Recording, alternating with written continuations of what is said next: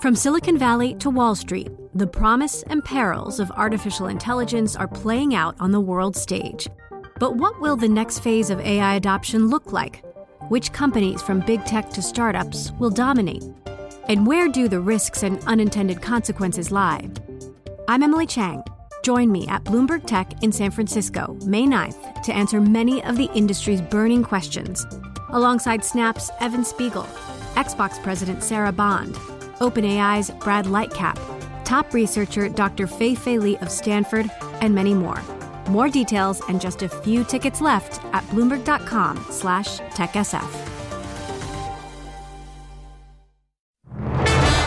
We can see that illuminated sign that marks the end of the journey. This vaccine will help us get past this pandemic once and for all. We need people to have faith that this vaccine is safe and that they should take it. The thing that's going to stop us from seeing the end of this pandemic are people going, oh, I'm not so sure.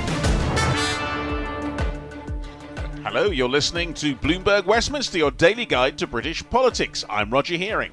And a very good afternoon. I'm Caroline Hepker. Roger, we begin with the vaccine rollout as more than a third of the population has now had a jab. It is good news for the government, which began the first easing out of lockdown, of course, yesterday. But there are concerns about the economy because Britain's fiscal policy watchdog raised fresh doubts about whether the Treasury will actually be able to keep to the spending plans laid out in last week's budget. The Office of Budget Responsibility says there's a long list of legacy costs coming out of this pandemic and no explicit plans to meet those costs beyond this fiscal year. Hmm, the budget last week set aside no resources beyond next March to cover COVID related costs, such as revaccination and test and trace programs. And according to OBR calculations, the big tax rises announced in the budget will barely deliver Sunak's ambition to balance day to day spending and revenue by the middle of the decade. Well, joining us now is Alexander Stafford, Conservative MP for Rother Valley, also member of the Commons Business, Energy and Industri- Industrial Strategy Committee. Alexander, welcome to the programme and thanks for being with us. I mean, it is on the surface a little bit embarrassing if the government's own watchdog basically says the Chancellor's sums don't add up. Well, I think what is clear is that we have spent an awful lot of money. I think 280 billion pounds already, another £60 billion in the budget to try and keep the economy afloat during the uh, during the pandemic. And we know there's going to be some hard decisions down the line. We've already made hard decisions at this budget, and there's going to be further hard decisions because we need to pay that money back. We need to get the spending back under control. But it's not about making hard decisions. It's just about whether you're being realistic or not about the legacy costs from the pandemic. I mean, there will be more costs. I mean, first of all, just for the vaccine programs alone that we know are probably going to be ongoing for years to come. And that doesn't even include kind of school catch ups and uh, more money for the NHS and so on. So it's, it's the fact that it's unrealistic. Well, I think actually is a very realistic look. The Chancellor and his budget, quite realistic plans, but also quite hard plans as well. And that's why we have made those hard decisions. But we all know there's going to be more difficult decisions down the line. And well, we know that. And that's the sad truth of the matter. We haven't been able to save every job. We won't be able to save every job. But we have done is put 280 billion pounds already into the economy to keep the economy going. And we need to pay that back. But, but Alexander, the point isn't, isn't that there had to be hard decisions and all that. The point is simply saying the OBR, which is an independent body, it's very highly respected in terms of its calculations, and it says that the big tax rises he's announced are barely going to deliver the ambition about balancing day to day spending and revenue, and that there are no resources beyond next March to cover COVID related costs. I mean, that, doesn't, that just doesn't simply make sense in terms of forward planning, does it? Well, as, he, as you talked about what's going forward with, the, with COVID, the Prime Minister had a clear roadmap. The vaccine programme is going exceptionally well. We're on the highest rates in the entire world. What is possible is that, as you mentioned already, that there'll be a sort of a top-up jab potentially uh, end of this year, maybe next year, depending on the variant. But we are planning to get after this. This is not going to be an ongoing process with COVID. We are going to get through it. We have these effective vaccines, and we are vaccinating our population at an incredible rate, and we will get through the other end. So actually, I think now is time for optimism looking forward, and we we can deal with those financial costs and we will deal with the health costs. But we, there is that, that light now at the end of the tunnel. We are getting through this. Yeah, okay. Uh, universal condemnation, though, for the government's recommendation of a 1% pay rise for NHS staff. Is it going to be another U turn here? Well, let, us let's, let's, let's be, be straight. As I said before, there is no money. We have spent 280 billion pounds on the pandemic, another 60 billion in the, in the budget. Most sectors, are public sectors, are getting a 0% pay rise. Most private sector people are taking a real term uh, cut. So actually, we're just looking at the, the, the books, and you know, the nurses union has said they want a 12.5% increase, which is just not financially viable. We have to be realistic about that. I want to give our, our hardworking nurses, our heroes, money. Of course, I do. But we have to look at the sums in front of us. But let's be honest, there have been so many heroes throughout this pandemic. Those, you know, the people who collect the bins, sweep the streets, people who work in the checkouts, and they're not getting any pay rise at all. In fact, quite a lot of them have been on 80% and been furloughed. So we need to be realistic about the, the money and, and the costs. I'd like to give our, our nurses more. Of course I would but we have to be realistic about but, the lack of money. Well, Alexander, you say there is no money, but there clearly is enough money to pay for some things. We know that by what was in the budget. I suppose it's really simply of where you put the money that you have. And you say, well, there are lots of heroes. Yes, there are, but these people put their lives on the line, quite literally to do this. Complete, I completely agree. Like likewise, those those teachers as well, the police officers, the people behind the jackets, they're putting their life on line to keep things going. And of course, we want to give more money to the NHS. Of course, we do. Of course, we want to have an increased pay rise.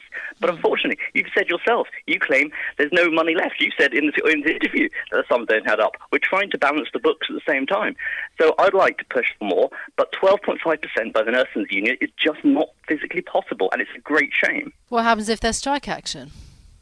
Well, I hope there's no strike actions. I think during uh, a pandemic, there, I think the, the, the, NHS should not go on, on strike, to be honest. We need to keep the people going. We need to keep our NHS going. And I think mm. it's actually irresponsible to talk about striking during a pandemic but that just shows the level of anger that's out there. I mean, if nothing else, I mean, your government, it has to be said, has been pretty tone deaf on a number of things. I mean, there's free school meals, for example. You had to do a, a twist on that, a U turn on that. If you say things and get the wrong impression back, this government shows it'll turn around. Most people think that's what'll happen with this as well. Well, who knows what's going to To be honest, this might be a starting negotiation. After all, if you're asking for 12.5% of the pandemic when millions of people are losing their jobs, I think that, to be honest, is a very hard thing to swallow. We'll see what happens going forward. But as I said, this is a negotiation. As much money as we can should go to our hard-working NHS. Of course there is. But we've already spent 280 billion pounds, another £60 billion in the budget. We, mm. Money doesn't grow on trees. We need to get the economy going. And once again, millions of people have lost their jobs. Millions of people have taken a real terms pay cut. Millions of people on furlough earning 80%, and millions of people are taking a pay cut. We've got to look at this in the round. The economy is not in a good shape at all. Mm. The money isn't there, and that's what we have to deal with. We have to do what we can. We have to be realistic about what's on the table at the moment.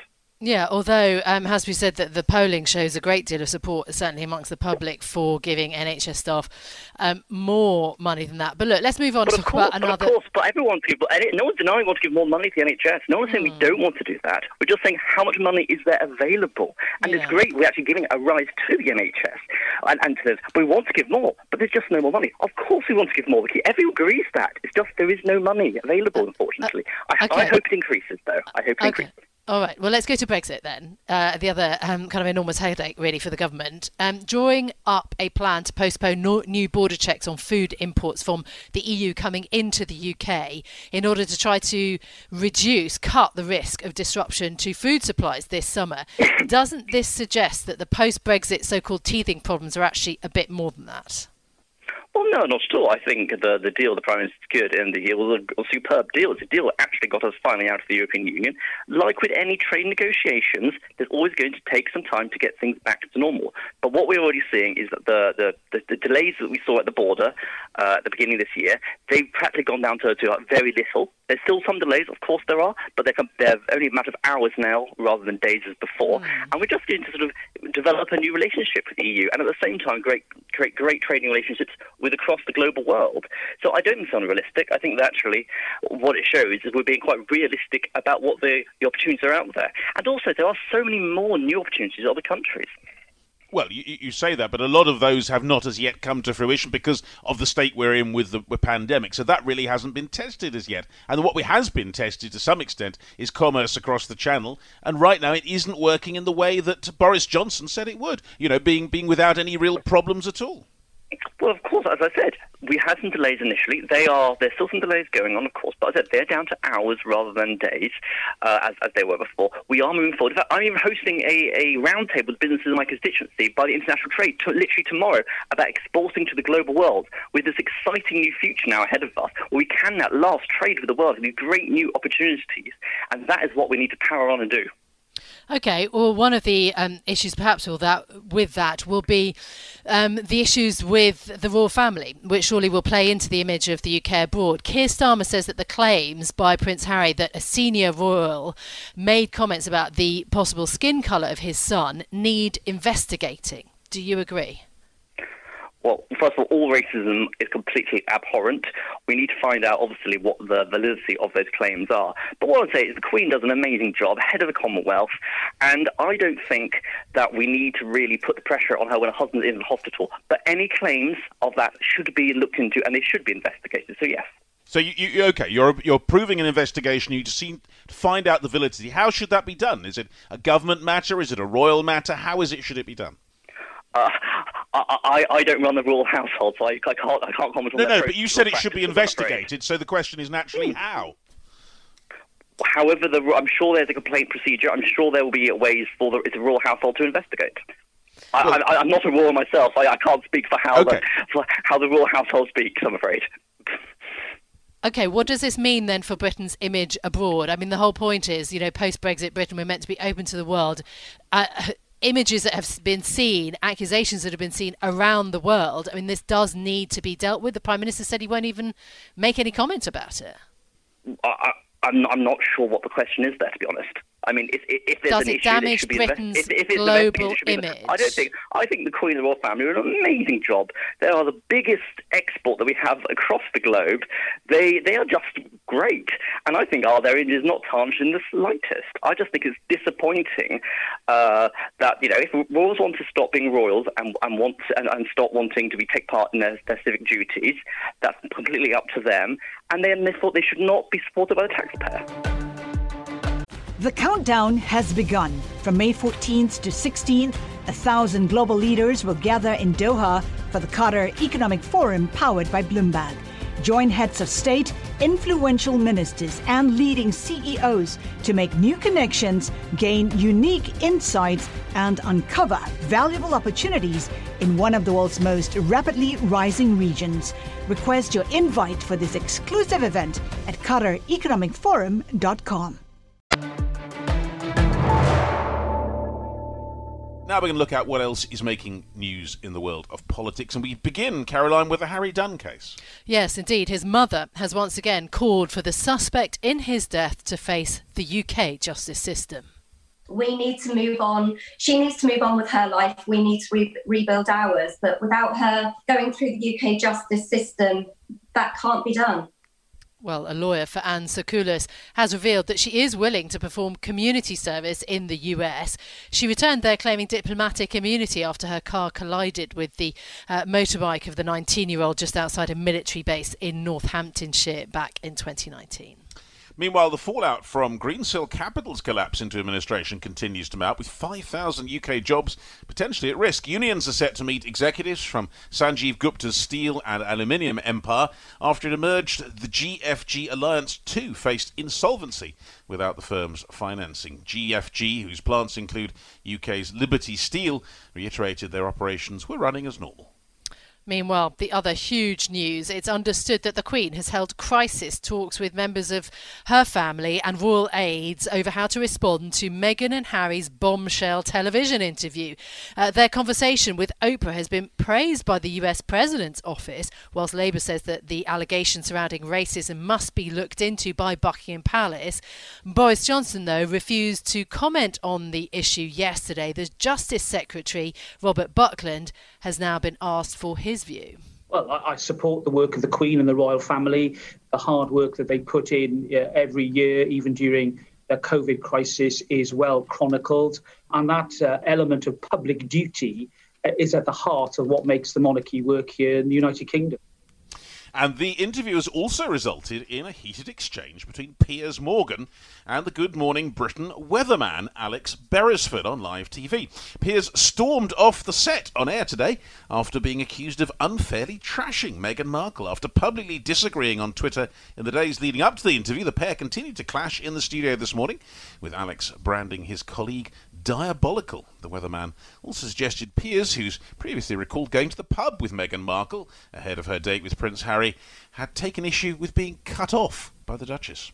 Mm, so, uh, that uh, in terms of uh, the news this morning, uh, well, uh, also fascinating, Roger, because there is now a new YouGov poll around the attitude of Britons to that interview that was first aired in the UK last night at 9 pm. So, the YouGov poll says that a third of Britons have no sympathy at all for Harry and Meghan. Uh, so, that in terms of the latest in terms of polling. Well, speaking of which, um, we have of course, with us this morning, Opinium research manager Priya Minhas, uh, who's joining us to talk not just about, um, you know, opinion polling to do with that latest interview, but more importantly, perhaps on the budget. Rishi Sunak may have got the immediate approval of the public, according to polls from Opinium, but the government uh, struck a false note when it comes to the smaller than hoped for recommended rise in NHS pay. Almost half of those surveyed even approved of a separate tax to fund the NHS. NHS.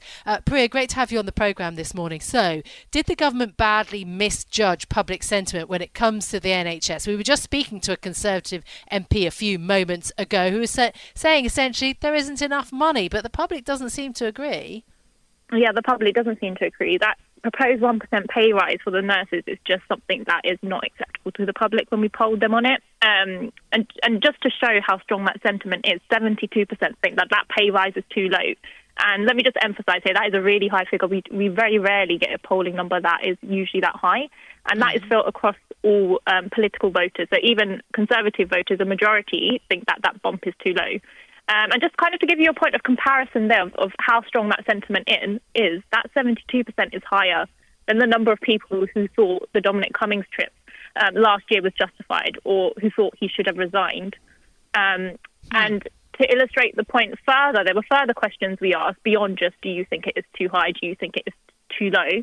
Um, so, firstly, we asked about what people thought the government should be spending on, and increasing salaries for the NHS staff came second highest of everything that we asked. And the only thing that was in front of that was the more general improving NHS and social care services. So it's really mm-hmm. apparent there that to the public, they think more money should be invested um, in NHS staff and in the NHS. And the way that they feel about that, when we asked about the emotions they felt when they saw that 1% pay rise, so the top emotions people spoke about was actually feeling anger and actually feeling upset. And again, even amongst Conservative voters, these were two of the strongest words that came out. Um, and alongside that, that is why we're also seeing a lot of people saying, actually, if mm-hmm. you know nurses were to go on strike over this pay rise, a small, small majority say that they would support that. And there is more of a political divide on that question, obviously. So, you know, Tory voters are actually still more likely to say they oppose it, but it's really rare to see the public supporting the idea of a strike, which again just illustrates sort of that strength of opinion there. Yeah, I mean, extra- absolutely extraordinary. They would support a, an NHS strike too, which is almost unheard of. But uh, let's uh, dig further into the general feelings that you discovered about what was in the budget. I mean, there was a lot in it to do with extending furlough and other things. What sense did you get with the overall feeling about the budget? Actually, the, the budget went really positively um, for the Conservatives among the public. So the majority actually approved of it uh, with a net approval of an incredible plus 40. So that is a good sign for the Tories, as that's not that common for them. And they got good marks across all of the policies that we tested. So in every case, more people thought that the policies announced were a good idea rather than a bad idea, and that includes overwhelming support for the corporation tax hike and also freezing uh, the personal tax threshold. So the Chancellor here, he has managed to pull together a set of economic policies that are seen as being both good for the economy by the public, but actually, unlike many previous Conservative budgets, the majority also describe these policies as being fair. So the budget is one area that actually, from initial impressions, um, the public have reacted really well to that. But obviously, we've got a caveat here that those are first impressions and they don't always count for much with budgets, as what initially may seem like a good idea at first may unravel over time um, as more becomes apparent about the actual policies themselves and the effects that they have. Yeah, I mean that's perhaps you know, the most striking thing, wasn't it, about that kind of week where you had the budget and then the NHS announcement and the kind of uh, the difference in public reaction there. Is there, in your view, though, a north-south divide? I mean, so much is talked about, you know, the has been talked about the levelling up agenda, or the fact simply that a lot of regions in the UK, because of the pandemic, have levelled down. Is there a north-south divide in terms of how the budget was received? It was received well pretty much across the board. Um, and I think alongside the budget, we've also got to appreciate that at this time, a lot of um, the way that the public is reacting to the government is obviously also based on everything that's going on with coronavirus, just mm. because that is so present across everybody's lives. So, you know, alongside us seeing how well received the budget is, at the same time, we're seeing how the public are reacting to the way that the government continues to handle the coronavirus pandemic. Um, the vaccine rollout, but also importantly at the moment, the roadmap to get out of this situation. Um, and pretty much across the board and across most regions, we are seeing support for that. Um, and we are seeing people saying that they think that roadmap to get out of this situation is um, about the right pace, which is a turn from last year. So last year, the government really was on the back foot regarding the way that they handled the pandemic. Um, you know, the public thought that they were underreacting, that they were bringing in mm. policies too slowly, that they were bringing in lockdowns later than they should have, and that they just weren't handling the pandemic, pandemic well overall. And really, it's been this vaccine rollout boost that has turned the fortunes for the government. So now we're seeing Conservative lead of um, seven points over Labour, um, and a lot of that has also, you know, chimed in with approval ratings we've seen for the way that the government has handled the vaccine rollout. Um, mm. And also, we've seen that in terms of Boris Johnson's job approval figures as well. Like, actually, that's been very closely linked to the way that the coronavirus pandemic has been handled. So, he's currently only just in negative territory um, for his approval ratings. He's actually been in negative territory since May 2020 um, which again matches, um, you know, the coronavirus pandemic handling ratings. But we've been seeing improvements for him, and we may well end up seeing him in positive territory very soon if that trajectory continues. Pri- so, Priya, yeah, pretty much in terms of. Sorry, I was going to say, what, when you're talking about that, what about uh, the, the, the approval ratings for Rishi Sunak? Are you getting a sense of how he matches up to that uh, approval from Bojo? He actually, this whole time, so we have been monitoring his approval ratings since the pandemic. Um, and out of all the leading Conservative um, members in government, he has always polled the best so far. And, you know, this budget has been really well received as well. So his ratings continue to do well. Out of everyone, he is the one that is in positive territory and is seen positively so far by the public. Yeah, absolutely. And just in terms of the kind of lockdown easing, um, how is that being viewed? I mean, obviously now the schools have reopened. Um, just tell us your view on, on, on the reopening roadmap.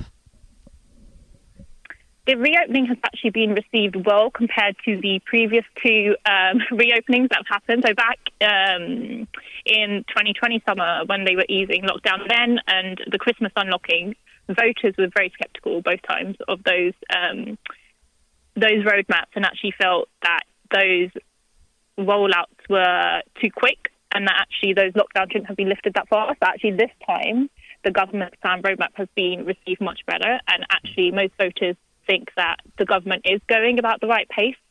But I think it's also important here that the government has said, um, you know, like that roadmap is there, but it very well may be adjusted um, at the yeah. different points if they do feel that the data um, is showing that, you know, we need to slow down the rate of um, lifting lockdown. So I think that is also playing into the way that people are thinking about that roadmap. They they they've heard that message and they do know that there may be um, flexibility there, and I think yeah. that is also what is playing into more people this time feeling a bit more secure about it.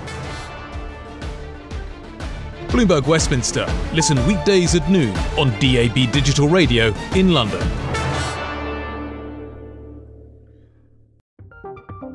From Silicon Valley to Wall Street, the promise and perils of artificial intelligence are playing out on the world stage. But what will the next phase of AI adoption look like? Which companies, from big tech to startups, will dominate? And where do the risks and unintended consequences lie? I'm Emily Chang. Join me at Bloomberg Tech in San Francisco, May 9th, to answer many of the industry's burning questions, alongside Snap's Evan Spiegel, Xbox President Sarah Bond, OpenAI's Brad Lightcap, top researcher Dr. Fei Fei Li of Stanford, and many more. More details and just a few tickets left at bloomberg.com/techsf.